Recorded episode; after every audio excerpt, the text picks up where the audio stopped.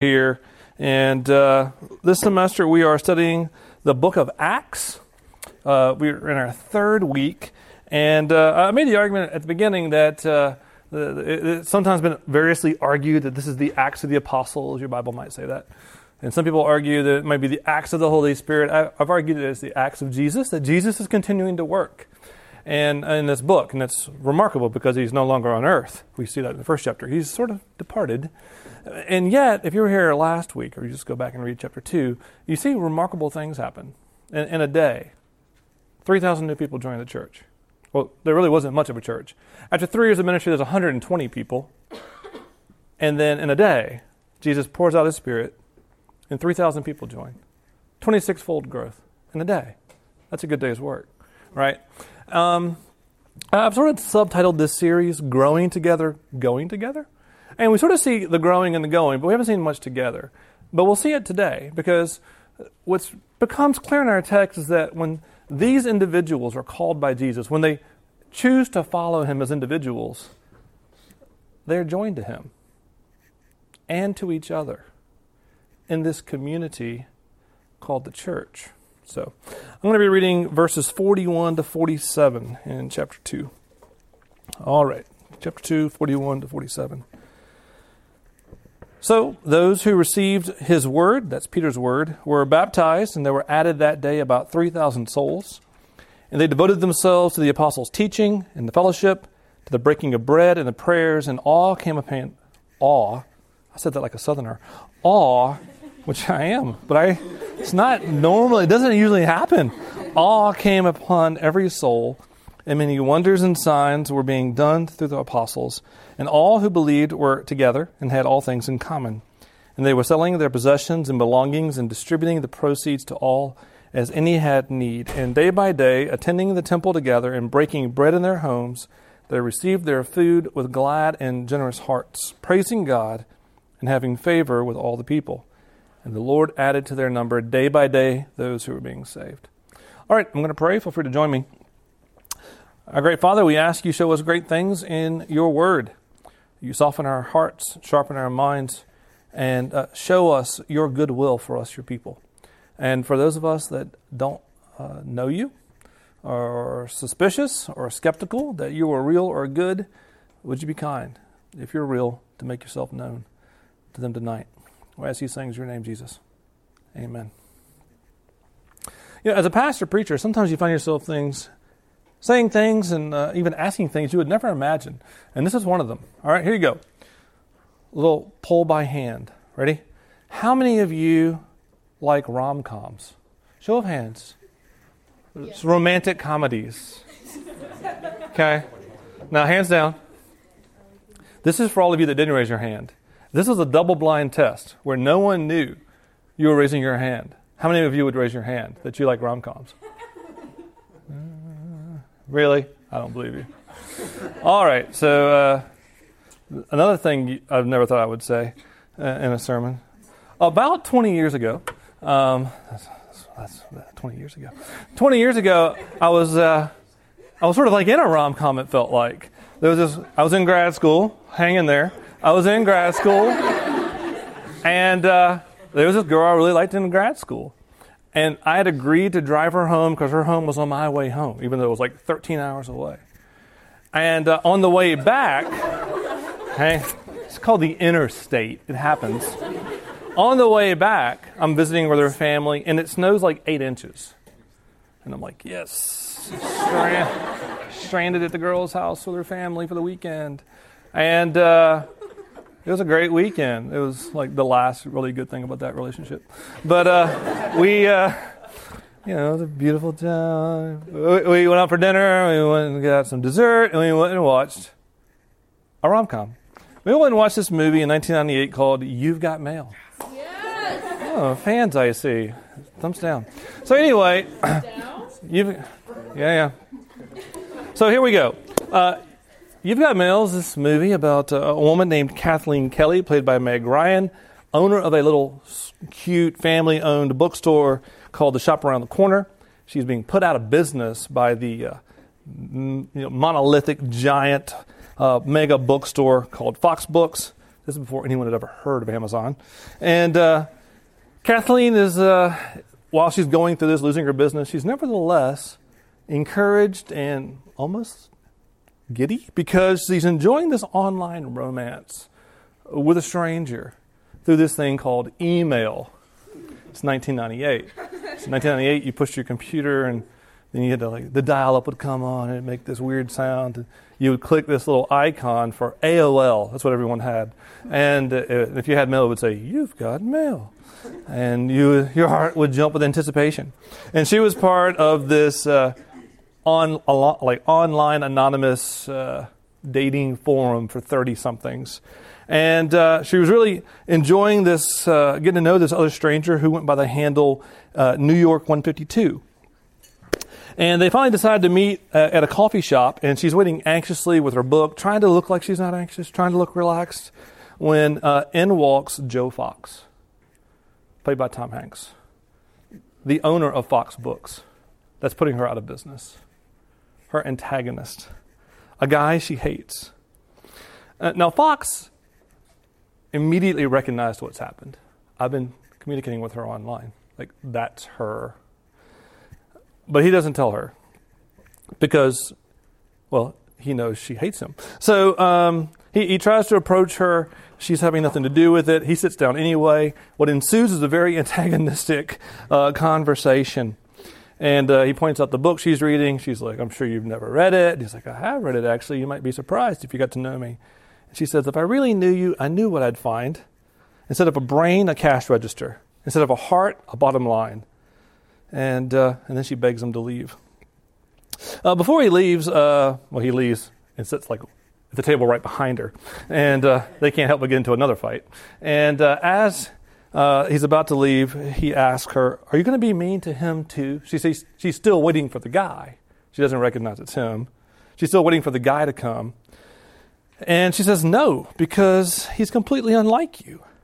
He's kind, he's funny, wonderful sense of humor, not a cruel or careless bone in his body. No one will ever remember you, Joe Fox. And then she says, You are nothing but a suit. Now, he's taken a lot of verbal abuse uh, through their short conversation, but this is the clincher. And uh, he, he, takes it on the chin, and he nods, and he puts on his coat and says, uh, That's my cue, and he leaves. I love this little scene, and I'm telling it to you because I, I think it's uh, poignant. It, it, points out a, a really interesting possibility the possibility that you can come face to face with what you really want face to face with what you really want and not recognize it. Even despise it and dismiss it. Now, why do I say that? Because I think it's the case that at least some of you and many of your peers desperately want community, desperately want a, a place to grow, a place to belong a place to experience rich friendship. And I hear that and I say, you ever thought about the church? And you're like, oh, no, that. Not, not the church. And uh, there may be various reasons why any of you might feel that way. Um, in fact, there's as many of you as there are, there may be that many reasons. Uh, and, and all of your potential reactions might range from indifference to embrace to antagonism to pain and suffering. Um, so, if, if, that's part of your story, I understand. I'd love to talk about talk about it at some point. But but what we're going to see in our text tonight is is I think pretty clear that if you want to embrace Jesus and his mission of going and growing together, you have to embrace his community, the church. If you're going to embrace Jesus and his mission of going and growing together, you have to be a part of his community, the church. So, three points, like always. It's not always true. Sometimes there's two or four. Almost always three. Uh, first, how is this community different? That's the long one. And then two short ones. Uh, what's it mean to be devoted? And then desired. So different, devoted, desired. Here we go. What makes this community that Jesus is assembling and building different? And in verse 42, we find this new little community uh, the, described as devoting themselves to the apostles' teaching. Now, if you've read the Bible, you've been around uh, churches, this wouldn't seem all that, you know, okay, of course they did. They, but, but if you were there at the time, if you were a faithful Jew at the time, you'd be thinking, what? What?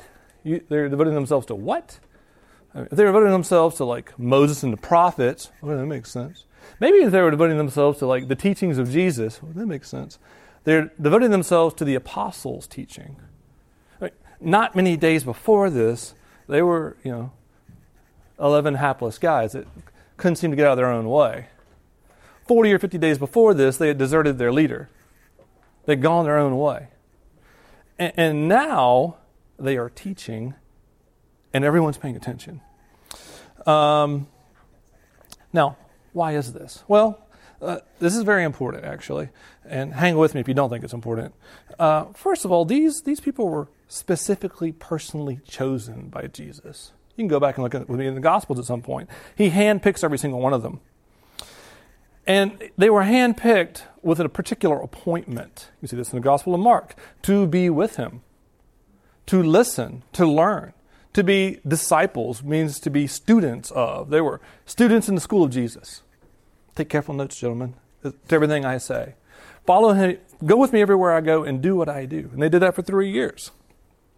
So they were regular recipients of the teaching of Jesus, stewards of it. Uh, we find out in Acts 1 that all of them were eyewitnesses of Jesus' resurrection.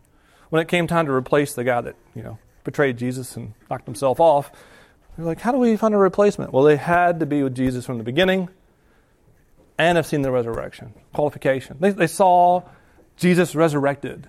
Like the real, like there he is. They, they actually had to see it. It's qualification for being an apostle.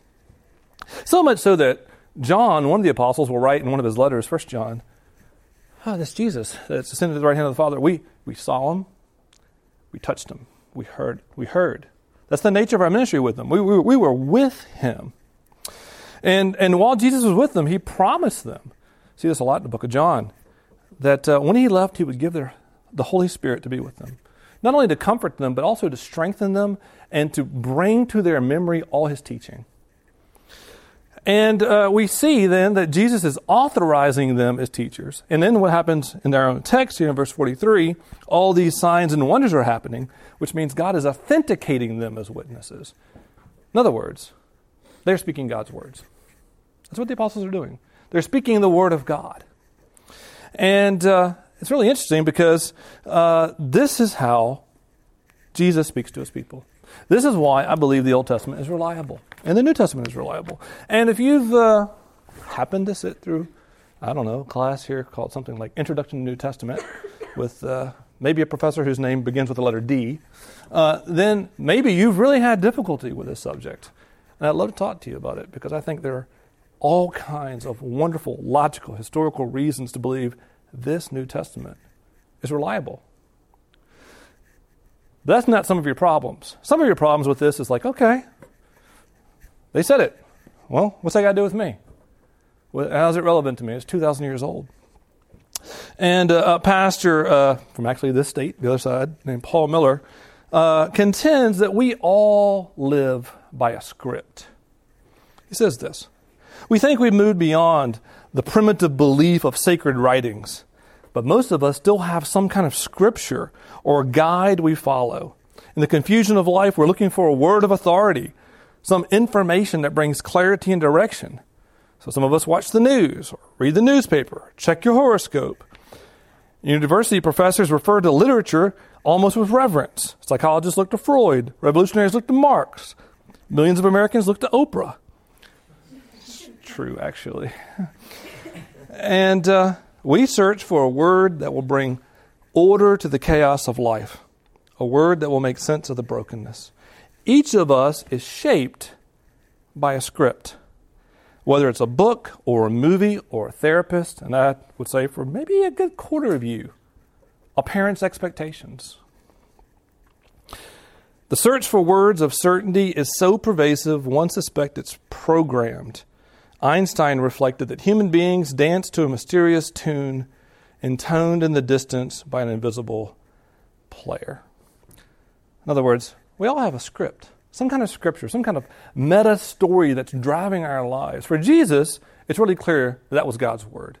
And based on this, it's really clear that for Jesus' people, it's supposed to be God's word. So, what makes us different is we hear God's words. And we love God's people. It says they're devoted to the words and they're devoted to fellowship. It's a very interesting word. It's part of our name, RUF, Reformed University Fellowship. Every now and then, someone's honest enough to say, what does that word mean? Because it's not a word we use a lot. And uh, I, I, think the way this text talk, talks about it is really helpful. Uh, one, it, it, involves sharing. I don't mean just like, oh, yeah, here, you can share. Uh, but no, sharing each other. Sharing each other. That there's a togetherness that is innate in this relationship. That uh, not only do they have all things in common, they had one another in common. A minute ago, I talked about how John in his letter said, Yeah, Jesus, yeah, we saw him, we touched him, we heard him. In that same passage, he goes on to say, Hey, I'm telling you all this so you can know the fellowship that we have, which is with the Father and the Son.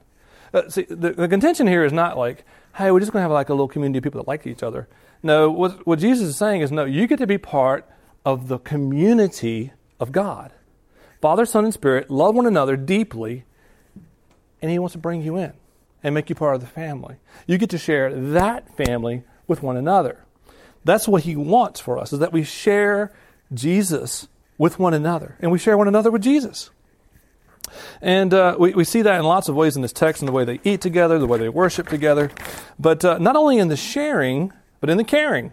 See it in verse 45. They sell and distribute their proceeds as they had need. It's pretty, pretty popular now for some to say, you know, here we have an early example of uh, the evils of capitalism and the necessity of communism. Um, this is voluntary. This is voluntary. We'll see it later in chapter 5. You don't have to do this, you know. If you do this and you lie about it, bad things are going to happen. But uh, this is voluntary and it's sacrificial, and it's caring. And uh, this is what we want out of fellowship. We want to enjoy one another. We want to be together, but we also want a place where we're cared for. And that's what this community is marked by caring. Uh, they share a life together and they care for one another. The other thing they do, so they, they hear God's words, they love God's people, they worship Him. They worship Him because He's worthy. He's good to them. You see that they can sort of do this, you know, just like we do. You can do it individually. In verse 47, it says they're praising God. Well, you can do that anywhere, and any time. Some of you probably do. As you walk up the street, people think you're crazy, but that's okay because He's worthy. That's right. Um, but also, uh, I think there's a really strong indication here in the text that uh, that Luke is saying that this group of people was already doing something like church. And I've, I've been talking about church as a group of people, but here I'm talking about church like get together for like formal worship church. I think there's an indication here in the text that God's people were already gathering together for worship for something like church. Verse 46 tells us they're attending the temple, they're going to church. In verse 41, we see that they're being baptized. That is, they're joining the family team. They're putting on the uniform. They're walking away from their old life. They're making an external declaration to the world that I belong to this group of people. It's a very churchy thing to do. Verse 42 talks about breaking the bread. That could just mean eating a meal. Most scholars think it means, yeah, we're eating a meal, but we're also eating the meal. The meal that Jesus gave us, the Lord's Supper. We're taking that together because He told us this was a way He communicates His love to us. And then even the way He talks about prayer. He calls it the prayers. Is that the way we talk? Like the prayers? You just pray. The prayer sounds pretty formal. And uh, I think we have pretty clear indication here that what's at work is God's people are gathering together formally to worship Him. And uh, it's important because this is how God communicates His love, His purpose, His will to His people in worship through baptism and the Lord's Supper and the preaching of the Word and the prayers. Um, he does.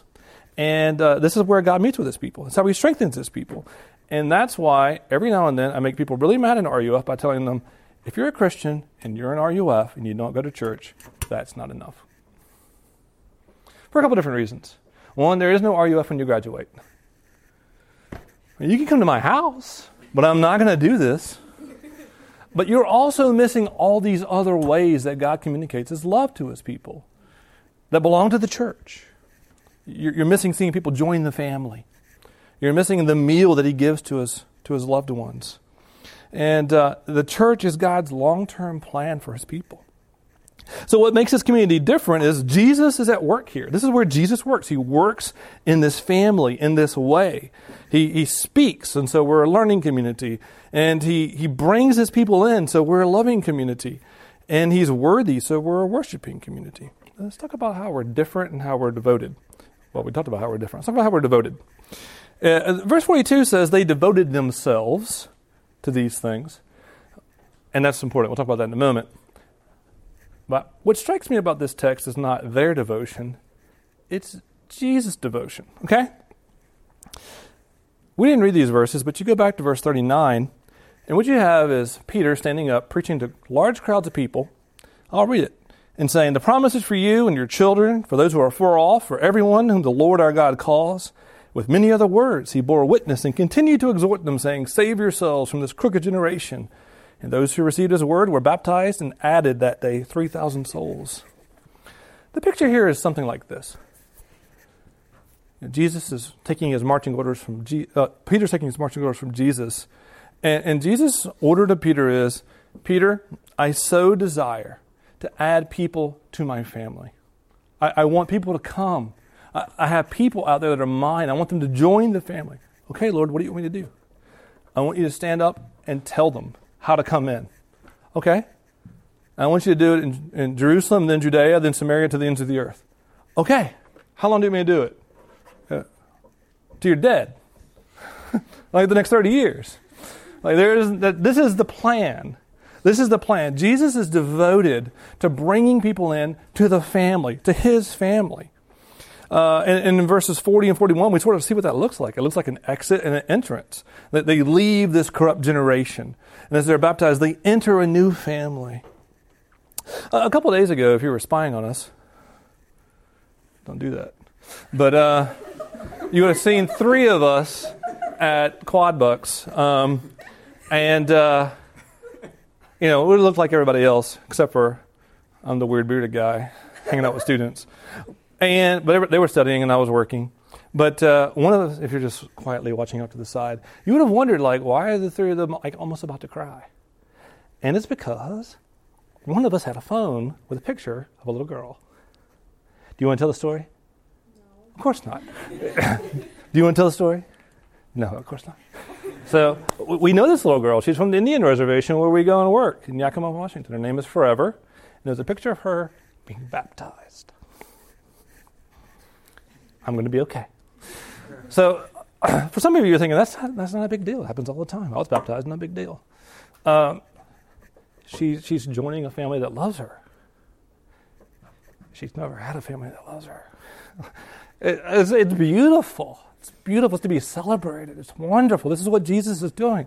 He's growing his family by bringing them to himself. He's devoted to it. And because he's devoted to it, we should be devoted to it. And you see that in verse 42. They are, they're devoted to these things. And you know, the word itself is sort of interesting. We don't really talk about devotion. Uh, you know, I, I, play with words for a living. That's what I do. And I don't think I hardly ever use the word devoted unless I'm doing a wedding, right? Where there's mutual devotion. I'm devoted to you, you're devoted to me. And that's what's going on here because Jesus is devoted to them. I'm going to keep speaking and working in your lives in this way. Then they saying, okay, if this is the way you make your love and your will known to us, the words and the prayers and the fellowship, we should be devoted to those things. Yes, you should. Now, some of you may be thinking, okay, it makes sense, but devoted, isn't that, isn't that a little hard? It sounds like fanatical. Devoted. Sounds fanatical. Maybe I'll be devoted to my spouse, but I'm not going to be devoted to anything else. says rabid sports fans who shell out money and stand in line and sit in the cold to watch your team lose. right? Says uh, members of sororities and fraternities who sit through grueling interviews in order to join a house, which involves moving and, and paying dues and committing to one another. And, uh, and it's not devoted. I mean, you, you literally wear the colors and name, right? And uh, you even have the, name of family, sorority, fraternity. It's, it's, it's family. Uh, and uh, some people might look at those activities and be like, what a bunch of losers. No, I get it. These are people who are ahead of the curve. They know they need community. That's great. We do. And uh, a lot of us think we don't need it, especially regarding our relationship with Jesus. Uh, there's this uh, story, I'm pretty sure it's just proverb, uh, of a new Christian uh, visiting an older man who uh, wanted to talk about his dislike for organized religion. And the young man asked if it was okay if he just followed Christ on his own without having to be involved with the church. The old man didn't say anything. I wish I could do this. I lack the necessary equipment. Uh, he just simply leaned forward and, with a pair of tongs, took a glowing red coal from the fireplace and he set it aside on the hearth. And they sat in silence as it went from bright, glowing red to cool black. And The young man had his answer. Uh, some of you have been here long enough to actually personally experience that. Maybe that happened to your freshman year. Maybe it happened last semester. But you, you walked away from the family long enough where after a long period you looked back and said, Man, what, is, what happened to me? Where am I? Friends, if you're a Christian, you are not meant to live apart from the family. You might have a hard time finding the particular community, uh, the expression of the body that you're looking for. I'm glad to, maybe RUF's not your thing. I'll help you find your thing. But Jesus is devoted to it, to the community. Are you devoted to it? So it's a different kind of community. And Jesus is devoted to it, and we should be too. Lastly, is it desirable? This will be pretty short. In verse 46 and 47, we see that day after day, they're breaking bread, they're enjoying table together, they're enjoying fellowship, they have glad and joyful hearts. And I, I like this verse because it sounds like the exact opposite of your everyday life at Pitt. Um, doesn't that sound awesome? I mean, I remember a couple years ago talking to a transfer and I asked, what's the biggest difference between your experience here at Pitt and your experience back where you came from? She's like, that's really easy. If you ate a meal by yourself where I came from, old school, you were a loser. But it's just so hard to get together with your friends here everyone eats by themselves. It is so hard to get together with your friends here, right? It just is. And so this idea, like getting together and sharing a meal with glad and joyful hearts, it's, it's beautiful. I remember asking a couple years ago on our Sacred Road mission trip, which by the way is exhausting. This was the year I got you sick and you, people were throwing up everywhere. it was awful. And we worked hard and we slept on the floor. But I remember at the end of the week asking this general question, dead serious, to people in our, in our van, if you could spend the rest of your life living the same day over, a day here or a day of studies, which would you do? And the majority of people in the van said, Give me a day on the reservation. And it was because of the fellowship together, the time spent together, the friendships, the meals together, and the service and the caring. It was just so beautiful, a sense of the way it's supposed to be. And it's so hard to do that here. I know it's hard to do that here. Not only you want it, everyone wants it. Everyone wants it. Listening to a TED talk this week, and uh, this researcher was saying we, we tend to have this misconception that if you have a grateful heart, if you have gratitude, you will be complacent. If you have gratitude, it means, oh, the world's good. I don't need anything. Let's be lazy and enjoy it. It's just like the exact opposite's true. People that have gratitude and joy make the world better. They make the world better for others. Having joy, they continue to press forward to make the world better for others. And I believe it's true. I see that it's true. And, and there are others that desperately want it to be true. And you see that in verse 47. This community of believers that love Jesus and love one another, they're enjoying life. And that community in Jerusalem's watching. And they're seeing. And they like it. The text says they found favor. Jesus said this would happen. He told his disciples years earlier, well, actually more like months earlier. He said this to them Just as I have loved you, you are to love one another. By this, all people will know you're my disciples if you have love for one another. Jesus is saying there early on listen, if you love one another, care for one another, enjoy one another, live life together, the world will notice because the world is hungry for a beautiful community, a place where it feels like it belongs. And there's so many in the world and so many here that are looking for it. And maybe you're looking for it.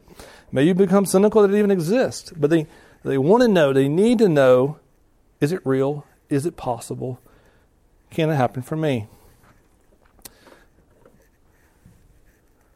Two things here. It's sometimes the case, especially young, uh, among the young and immature, but frankly, anybody, to think, uh, speaking here to Christians, if I'm too devoted, the watching world, all my non Christian friends, will think I'm a maniac and a nut. And this will not seem desirable to them at all. So I have to curb the devotion in order for this to seem at all desirable to them. That, that way of thinking sound familiar to anybody? And uh, no doubt there are aspects of what you believe that you might need to curb.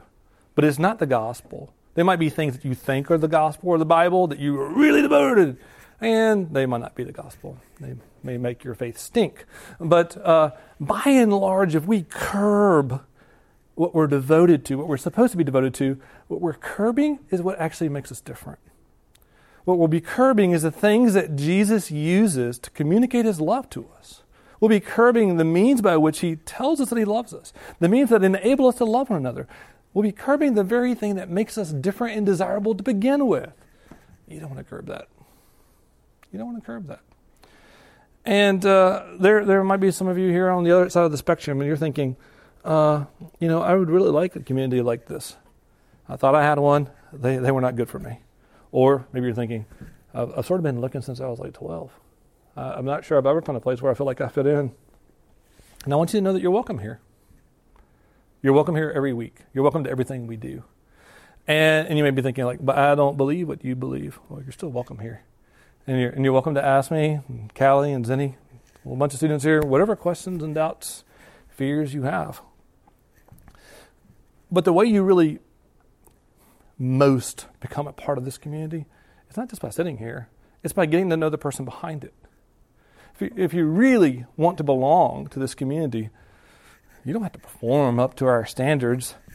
You, need to get to know Jesus, the one who sits behind it, who makes the love and the care and the joy and the sharing possible to begin with. I'd love to talk to you about that. So let's finish up where we started. Uh, Joe leaves, insulted, he leaves, but he, but he doesn't give up. And uh, while she continues to pursue her dream romance with this anonymous online guy, which again was him, she doesn't know it, uh, he patiently pursues her as a friend. It's a little weird. I grant you that. But he forgives her for all the mean things. And of course, he shut down her bookshop, so there's lots of forgiveness needs to go around. But when she gets sick, he visits and takes care of her. Uh, he listens to her talk about this other guy over and over. And what he's trying to do is give her a chance to figure out do I really like this guy or not? Him, like the real guy in front of him. And, and near the end of the movie, uh, with her still not knowing it's him, uh, still clinging to hope in this other guy that she still hasn't met yet, uh, Joe tells her, you know, hey, I wonder if uh, if I hadn't been Fox Books and you hadn't been, you know, little shop around the corner, uh, and we just met, yeah. And she's like, yeah, yeah, I know, because they really by this time they're friends. He says, uh, you know, I'd have asked for your number. At this point, she is locked in, like completely attentive. Then he says, and I, I wouldn't have been able to wait for more than 24 hours. I'd have called you up and said, hey, how about some coffee or drinks or dinner or a movie for as long as we both shall live? Now, that's a really corny line. I can't, I can't imagine any movie now doing that. I like to think the 20s were pretty, the 1980s, 90s, late 90s were pretty cynical, but we've grown in that. It does sound a little bit corny, but I want to make it clear. He knew what he wanted. He knew that he loved her that much. And he was convinced, actually, if they can get past their lack of forgiveness, that she felt the same way. He knew she was still looking somewhere else. Our, our Lord Jesus is every bit as devoted to his people. We're always looking somewhere else. We're always looking somewhere else. Some other group, some other project, some other occupation, some other individual. But He wants to give us Himself. And He wants to give us His community. He's devoted to it for as long as we both shall live. So, let's pray.